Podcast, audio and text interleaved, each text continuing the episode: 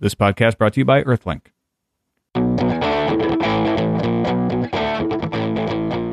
It's Wednesday, February 8th, 2006. I'm Molly Wood, author of CNET's Buzz Report. And I'm Tom Merritt, author of CNET's The Real Deal. Welcome to CNET's Buzz Out Loud, our podcast of indeterminate length featuring our fabulous producer, Veronica. Hello.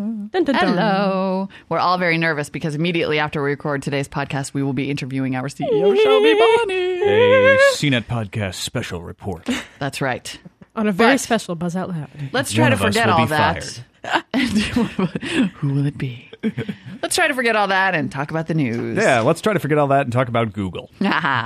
Google always makes us feel better, except when they routinely filter some search results to comply with the DC- DMCA that's been happening for years. Actually, I think this is kind of cool This on Google's part. They were, and I had forgotten about this. This was a posting on Boing Boing. Somebody pointed out that for years now, since about 2002, Google has been required to remove links when they receive a complaint under the Digital Millennium Copyright Act. So mm-hmm. when that happens, you actually get a response that says, in response to a complaint we received under the U.S. Digital Millennium Copyright Act, we have removed X number of results from this page. If you wish, you may read the DMCA complaint that caused the removal at chillingeffects.org. Nice. Chilling Effects being a website that documents the kinds The of chilling effects of the DMCA. aggressive, uh, not just of the DMCA, Well, but yeah. the, the kinds of aggressive tactics that companies take to reduce criticisms of them in the public forum. That So is I- pretty. I think That's actually cool. yeah. That's actually sort of activist of them because it's like, well, go check. You know, if you have a complaint, go check it out. But right, you know, we aren't going to sit here and violate the law.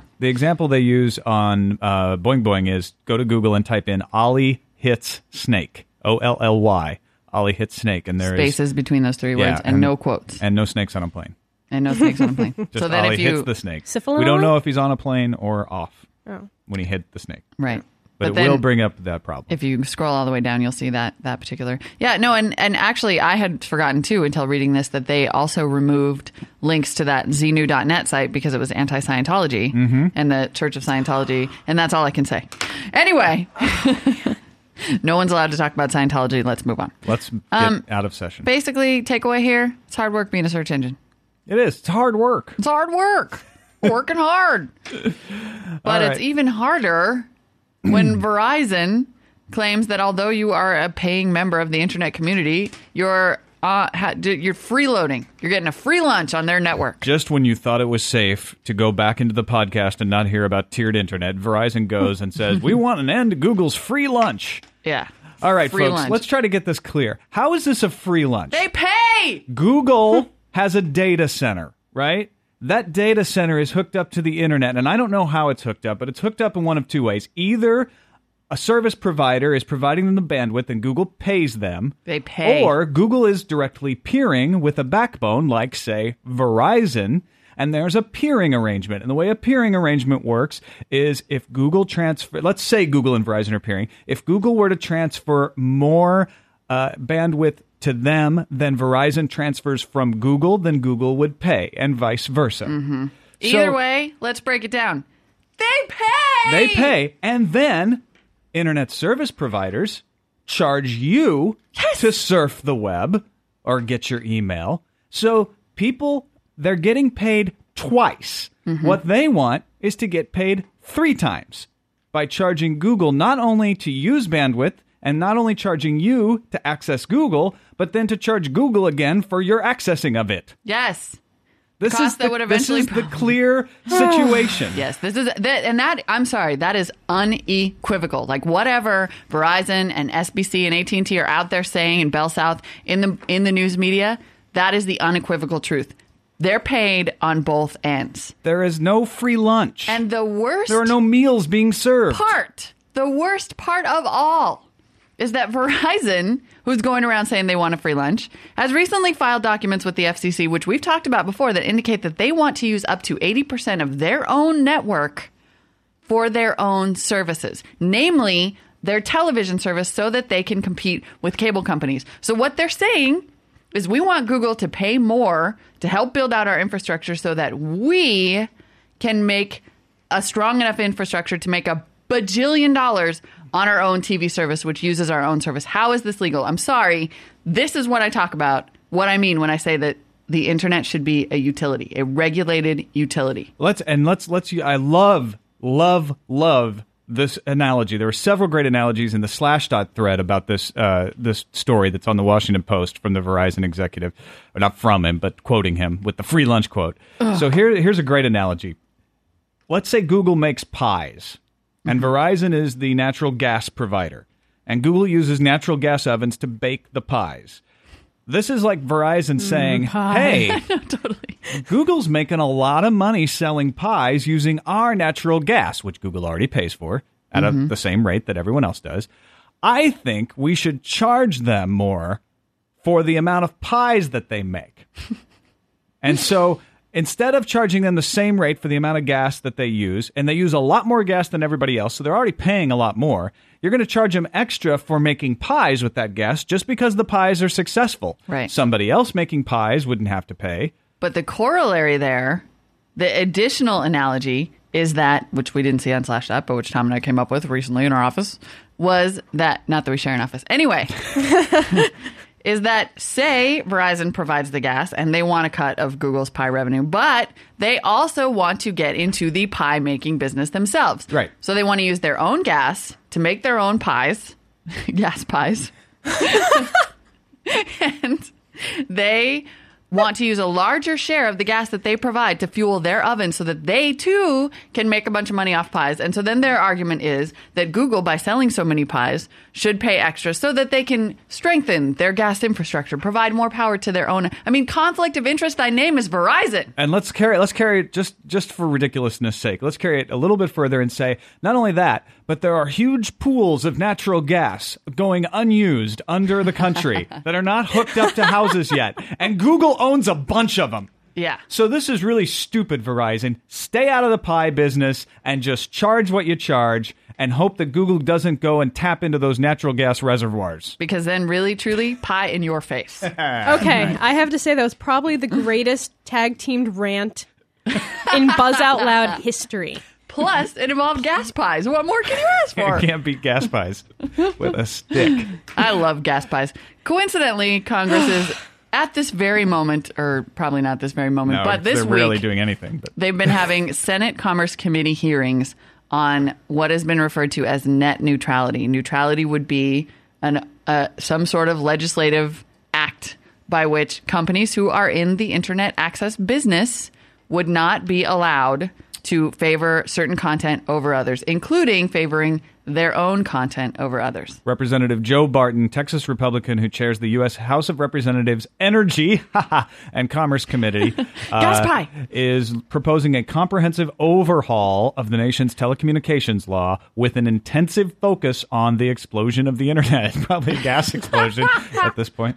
Uh, and yes, one part of that is that network neutrality, which is very, very pertinent to the whole tiered internet behavior. Yes, So and it's there's a split right now in Congress. It's pretty. I mean, obviously, you've got powerful lobbyists on each side. The telcos are lobbying, Google's lobbying. We talked a week ago or so about internet companies that are sending lobbyists to Congress. Right to your Congress people. Yeah, because you know what? The danger here is ignorance. What Yeah. Verizon and the other telcos are trying to do is make it sound like somebody is getting something for free and they're getting rooked. And people in Congress who don't understand this issue, which uh, frankly, it's not that easy to understand if you don't understand how the internet works. I mean, I've learned a lot about peering and the backbones and how they work in investigating this. Right. Those congressmen aren't going to understand this and they may be willing to just believe what the telcos say. So it's really, really important for them to at least understand the realities of the issue and then then they can make their decision but but Yeah. this is you know this is one of those places where the telcos can just PR their way through it and bluff their way through it and really hurt the way the internet works Well, in and- my opinion and pay their way through it. I mean, let's be Oh, well, realistic yeah. here. You know, there's a there's a campaign war chest issue too to, to consider. The thing that this points out to me is though is that the internet is still really hard. Like it's still very much a Wild West mentality. Everybody's making money off it. Everybody's trying to figure out how. And these guys, I think, have come around. These big telcos have come around to to, to feeling like they own the internet. right And it's and well that- they feel very threatened by it at the same time right. You know, they uh, and that that's that's I think we psychoanalyzed them right there. It's like, hey, we own these pipes, but everyone else is making money, not us. Right. But also, they don't really own But the pipes, right? don't they money. Just lease well, them? Yeah, know. exactly. Anyway, I, what I'm saying is anybody who's in the business of trying to compete with the guys who are making money on the internet has a direct conflict. That's a big concern. Anyway, Internet 2. Moving on. Go to Internet 2. All right. Uh, when we come back, we're going to talk about the Wikipedia Congress scandal in a way that may surprise you. Also, P2P gains a big victory in France and an open source iTunes competitor. Stay with us. Do you believe anything is possible? At Earthlink, we do.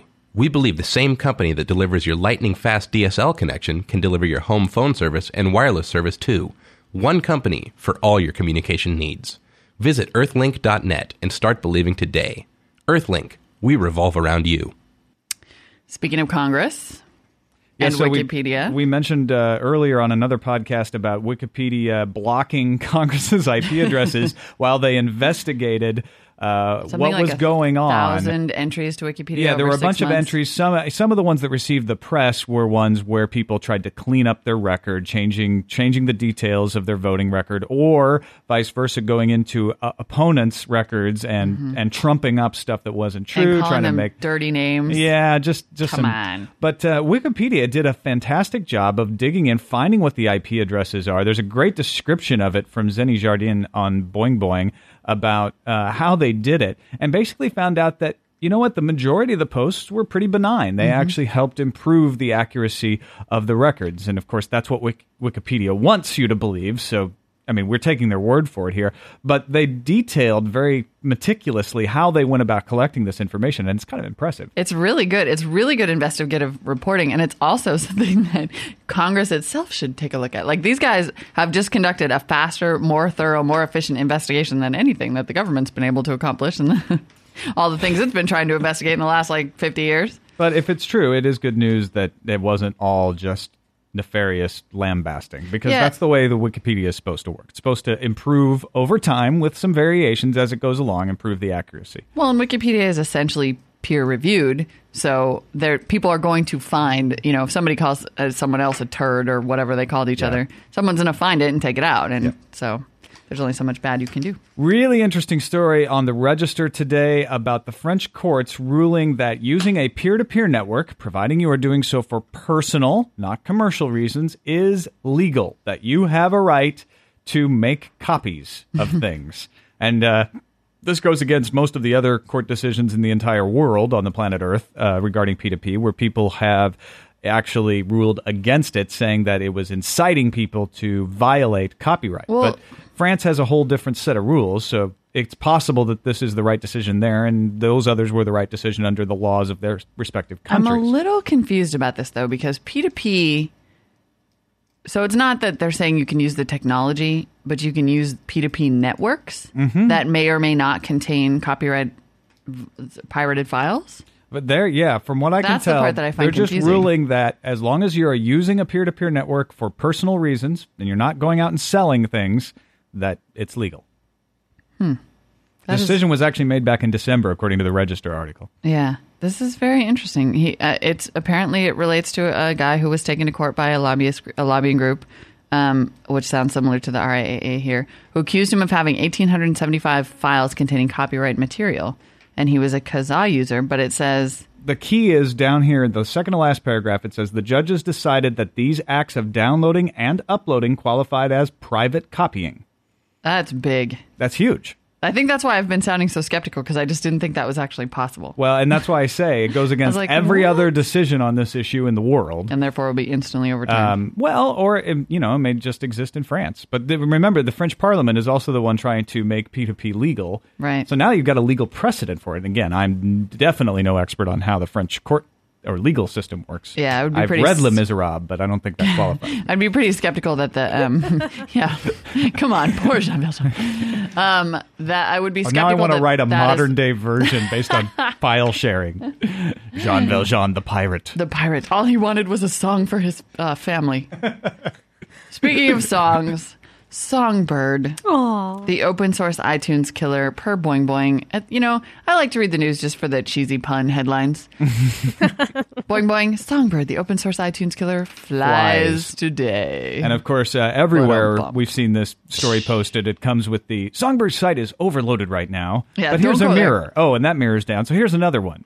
Uh, which I think goes to show that people are pretty fired up about Songbird. which is why I haven't actually tried Songbird yet. Uh, but I the, can't. But the screenshot they show makes it look very much like iTunes. And what I want to pay particular attention to is the ability for you to go out and either download or purchase MP3s on the net and how that compares to the iTunes Music Store because that's what I've been waiting for. Right. Is somebody to collate all these things like Audio Lunchbox that give you undrm'd MP3s for a price and put them in an iTunes like interface. So maybe Right. this is the key. I, I got to try it out. And This what it be it. does, they don't have their own licensing agreements and they don't distribute their own songs. What they're saying, what it what it does is Songbird can connect to any a la carte media store. So any downloadable music, radio, video, P2P network, and classes of services that haven't been created yet is the quote from the founders. Um, so that it is not you're not buying DRM music and you're not buying it from only one source and you're not buying it for only one device. That's great. Which is cool, and It also sounds good. black. Again, we haven't tried it. Yeah, it sounds pretty good, but we can't get there. But we'll let you know because it's pretty sweet. Yeah, we'll, we'll, we should be able to get it by tomorrow and then report back. And this is yeah, obviously this is awesome.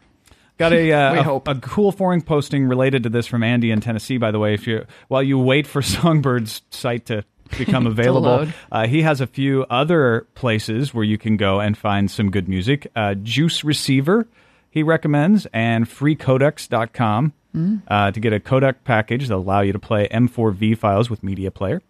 Uh, Interesting. and then he also recommends an Adobe Reader alternative at FoxitSoftware.com. And also, I just like this comment. I hate having to get iTunes to get QuickTime. I know. What do those two have to do with each other? Well, now with iTunes Video, they have everything to do with each Mm-hmm. other. Isn't there always a way? Well, you want to you want to be able to download the music player part of iTunes without having to download iTunes. What? Stop it. um, rumors today, rumors, rumors, rumors that Apple may be planning to buy Palm. This has been No, no, re- Yeah. the return of the But- Newton, But did you know? I would love the return of the Newton. The I would Newton. the new it. Palm Newton. Did you, Steve Jobs has killed the Newton, by the way, upon his return to Apple. He But, could um, personally. I've taken you out. I can bring you back. Yeah. I give you life. Um, Steve Jobs apparent Steve Jobs did try to buy Palm what in the late 90s. I'm sorry. Mad Dog Steve Jobs did try to buy Palm in the late 90s. I personally I am extremely skeptical because Apple doesn't buy companies. Yeah. Yeah. And know? we should we should say this is a posting on Slashdot about a story on PC World UK Mm-hmm. uh, where two Palm investors apparently have called for the company to be put up for sale. Right. So, so this is several jumps Yeah. away from Right. actually Apple Which saying we're out to, to, buy like- Palm. This is total rumor. Which leads to like, who would buy Palm? Um, it is kind of interesting though because their analysis is that the iPod is going to have trouble in the future if it doesn't include more features, PDA-like features and/or smartphone features. So if they were to buy Palm, that would be a pretty easy platform for them to start developing from. They could sort of meld Yeah. Palm features with iPod features. But you know what? Again, Apple doesn't buy things. Steve Jobs doesn't like shoving a bunch of products into a gadget. I mean, look how reluctant he was to do video, and he still he is not committed to doing FM, even though they have a you know the the third party adapter. So uh, to me, that's not what he would want to do, and Apple only does what he wants to do. So. Yeah, and, and the other thing is, uh, iPod's so far along already in its interface, I can't imagine trying to mash it up with Palm. I mean, there are definitely things in Palm that iPod doesn't have, but Mm-hmm. it's just I don't know. Trying to trying to fit those two interfaces together just doesn't seem to work. Yeah, I don't know. I don't know. Although Palm, the Treo is where it's at with them. So they've sold apparently 1 million phone enabled Treos, and stock has nearly doubled in value over the past year. Which, though, that would just make them really expensive. This isn't going to happen. There's a uh, thread on the forums. Uh, somebody started uh, calling for a prediction of when Windows Vista would come out, but uh, unfortunately, there's a way to cheat. At least we love think so. This is off a Digg. Apparently, uh, Microsoft put up a contest website to guess the Windows Vista launch date. Now, this is the quote from the Digg posting. After you submit a date, it loads a hint video, a look at the page source, the source Oh, code. come on. I know. How dumb are they? Shows that until November 30th, the video comes from an early directory. This switches over to late on December 1st. You can guess the rest, So. Huh. i.e., a December 1st release date. It's just, so either they just picked a random date to put in there, and then they'll change the code later when they they. But but the thing is, even if that's the case, we just got to keep an eye on the source code because if it changes, then we know that the date changed. yeah. I, oh, And uh, hilarious. Fools. not to mention December first as a release date for an OS just seems Kind of awfully close to the holidays. Yeah. But who who would want Windows? Well, it's who would just- wanna yeah, get, no, I'm it's not just even dissing. Windows, but who'd want to get Windows? For You think the- they'd know, either like, do it- Christmas or Mommy, something? can I have Vista for Christmas? I love that Windows Vista. I want that in a bike. Well, I'm thinking either they can my pony run Vista. Either they would release it earlier so that all the computers that do get bought as gifts would have it, or they would release it afterwards. Yeah. just I don't know. That's It does seem sort of weird. I mean, so we'll see. Maybe it won't actually come out on. Although there is a there are a couple good points in the comments, which is that that's the that's the date on which they'll tell us that it's going to be late. ha ha! because it's the directory is late. It's not real. Nice. But um bump. Uh, flexible OLED display prototype. This was sent in by Sam on the Engadget website. Shows a thin four-inch rollable color display. Awesome. I have love this kind of stuff. I love electric paper. I love thin. You do. You talk displays. about Yeah, it a he lot. talks about it all I get really excited every yeah, time we talk I about just, it. well, I just can't wait for this because, Yeah. uh, and especially with the electric paper, it doesn't have any image problems. It doesn't have any light coming at you, so it's a lot easier to read. Mm-hmm. It keeps its state without electricity, and just the idea of being able to just pull your display out, it gets rid of all of those issues. I mean, I like flat panel, but I mean, Mm-hmm. a, a totally thin rollable display that you can just pull out, it just saves you so much space. I It's just- awesome. Yeah, I Point mean, one millimeter thick. woo, I know. Uh, Yeah. yeah, yeah. I would love to see this. I'm with Tom on this and one. color too. It is awesome. So, are we going to talk about uh, Web 2.0 sites of the day? Oh yeah, there was just an avalanche of them coming from all sides. Yeah, it's Uh, Tag City around here. So what was the one that you found, Veronica? Well, there's Tag-tastic. 30 day tags, and this is pretty interesting. You this know is how the I'm like, most Web 2.0 of all of them. I actually. I don't even know what to do with myself. At It's this just point. a tagging website. I'm just gonna start like sticking post-its on my face, like different tags. Tag me hungry. You'll I be am able to find Veronica by looking for So somebody. let, to- what? Okay, let, Okay, for those so- of us who don't know, I mean, I kind of know, but for some other people, what are tags and what does this do? What does this site do? Tags is like a quote unquote Web 2.0 phenomena that's basically a way to organize information or to mm-hmm. find things. And it's like, you know, say if you're on Flickr and you want to find pictures of puppies, you you look for tags for puppies, and then all the all the pictures that have been tagged that way by the user come up. Right. So, or if you're uploading photos, you want to tag it with all the relevant. Right. It's almost like providing search keywords. Basically. Exactly. That's Yeah. it's, Yeah, it's I a mean, fancy actually, way of saying It's exactly keywords. what it is. or yeah. an automatic directory kind of Yes. thing pulls out of, which is keywords, right? And so a lot of times um, on on websites they organize tags in clusters or clouds. And um, 30 day tags is just a giant cluster of tags. And so users submit a link or a site or something like that to 30 day tags and they tag it with relevant information. And then it shows up in this giant cloud on the front page. But the, the catch here is that the tags only last for 30 days. So when your 30 days runs out, your link goes away. And this And is you to uh, discourage people like us from going and flooding it with buzz out loud tags and Already have. having a permanent having a permanent space. Actually, yeah, podcast is up there right now while we're recording. If you click on it, we're in there. I did that. Uh, there's there's Hey, a few others. you. Gadget Show, Click Communications, uh, Uh-huh. but we have five stars. So yeah, so 'Cause I oh, it. I didn't tag it. I didn't read it that I way. rated it. Okay. This we'll, is the we'll problem talk with later beta about stuff. adding Buzz Report to video podcasts. Oh oh yeah. yeah, yeah, right. Okay.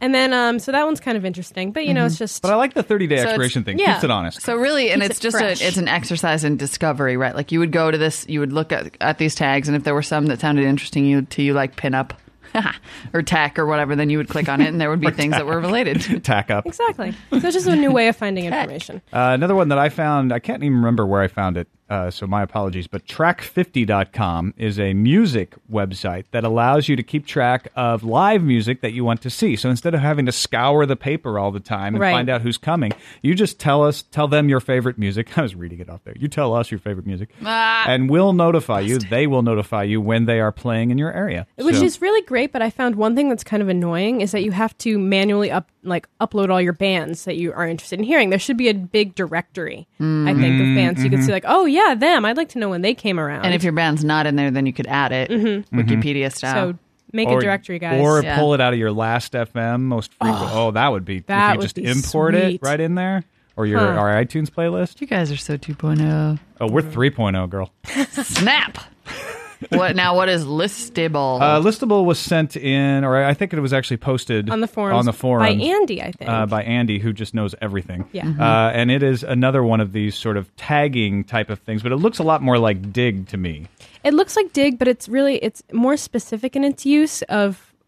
I it's not like normal sites. You know, Mm-hmm. It's it's not got like CSS oriented, galleries. It's more resource oriented. yeah, resource. That's the word. Mm-hmm. And so you can find like the best Firefox extensions for power users, a full list of CSS galleries, Mm-hmm. social bookmarking, all that stuff. So if you're looking for something along those lines, this is kind of the Digg for that. All right, cool. Sweet, fine Uh, stuff. Let's uh, go to our voicemail. I was just thinking yesterday, we haven't heard from Trip in a long time. And I then, was thinking that boom, too. He called. Hey, Buzz Out Loud crew, what's happening? It's uh, it's Trip, long lost Trip. Sorry, I've been out at sea. I've totally felt like I've been, uh, I don't know, just just out out of everything. But I've actually got my iPod back. It's been missing, and so I'm I'm all caught up on my uh, Buzz Out Louds. And and I just wanted to call Molly. You do have listeners that are absolutely rabid football fans, like this guy right here, especially if it's at Wolfpack, but also for the Super Bowl. And indeed, I actually had an HD signal running on a 37 inch running through the TV, as well as HD running through a surround processor in a separate room. Big time party, long story. But I noticed the same thing, the same problems that you had, especially in the pregame and, and the beginning of the game. No center channel kind of sound. You couldn't hear any voices. You couldn't, and that was on the regular TV as well as the surround um, setup. So I'm glad to hear that uh, that y'all were experiencing some troubles too, because I was catching a lot of guff from a lot of people who thought I had uh, said something, but uh, I was pretty sure it wasn't me because I'm pretty good at that kind of stuff. So I'm glad to glad to hear you guys again, and I'll talk to you soon. Hopefully, take care and uh, congratulations, Steelers. Bye. Dude, Trip is a mystery man. What you've been out at Did sea? you hear that He he said was he's missing? been at sea. I think he might be a pirate. I think he's a pirate. I'm not talking about a music pirate. Like you know what? He's a bandito. He's a bendito. Trip, Trip, are, you a bendito? Yeah, we need to know. You you don't have We to. need to know. You know, just send us a private email. We won't. We But won't also, divulge. yeah, we won't tell anybody. But also, sweet, yeah. Nope, you did it right, and our guys, my guys, did it right at my party, and and the audio engineers at the Super Bowl screwed it up. Which guys, it's a Super Bowl. Bring your A game. Uh, huh. Uh, Brad writes in and asks, "Would zombies run up your bill in the pay for email charge scheme? So, like, if, if a zombie gets in, infects your computer and starts sending out tons of email, would you get charged?" Well, I the- thought this was totally a good question. Yeah, the uh, the idea with the uh, the pay s- thing is that the ISPs pay each other. It's almost similar to peering in a way. Uh, and yes, it could drive up your overall like monthly fee over time, but you wouldn't get charged directly. And in fact, some think it would motivate the ISPs to help their users cut out zombies Right. and things like that. That's one of to the drive up their arguments is that if they do have to pay, then they'll. Because if there's one thing the world needs, it's less zombies. yeah, no That's kidding. right. David wants to let Veronica know that the pot for getting Windows XP to run on a Mac is ten thousand eight hundred seventy dollars. Get to work. So he thinks she needs to take a vacation and get working on that, but don't quit because we love you. And The podcast just wouldn't be the same without you. If Veronica goes on holiday, it's not to make it XP run on a Mac. Probably. it's to take a And nap. it would have to be a The very needs a long holiday for me to figure out how to do that. Uh, Peter John points out that iTunes has added Showtime shows. So Weeds, Fat Actress, and Sleeper Cell are now available on Showtime. Because I know I was real upset about missing those On fat iTunes. actress episodes. Yeah, me too. And on the forums, Jason issued a correction to the billionth download on iTunes. You get a scholarship named after you. You don't Oh. actually get a scholarship. That's way better. That's kind of cool. What you still get is a DRM song. Unless you forgot. Couldn't have said it better myself. Proper shout out to Scott in Beijing, China. He downloads our podcast to his iPod, and it's great to listen to us. He says it makes living in China easier. With a hmm. name like Scott, I suspect he's not a native. And, and he has a picture on there you could see. Thanks, Scott. All right. Glad we could help. 1 800 616 CNET is the phone number. Email us buzz at cnet.com or hey, why don't you head over to our forums? It's fun in there. Forums.cnet.com is the address. Just look for the Buzz Out Loud Lounge. And don't forget to look Hey, for the special uh, Shelby episode coming up today Coming up as next, well. Coming up in so 10 speak. minutes. Coming to a feed near you. And it won't be all CNET chilling. Don't worry. We're, we're, we want to ask him about the topics that we talk about on this podcast. So consider that a little bit of a tease. All righty, folks. See you later. Bye. Bye.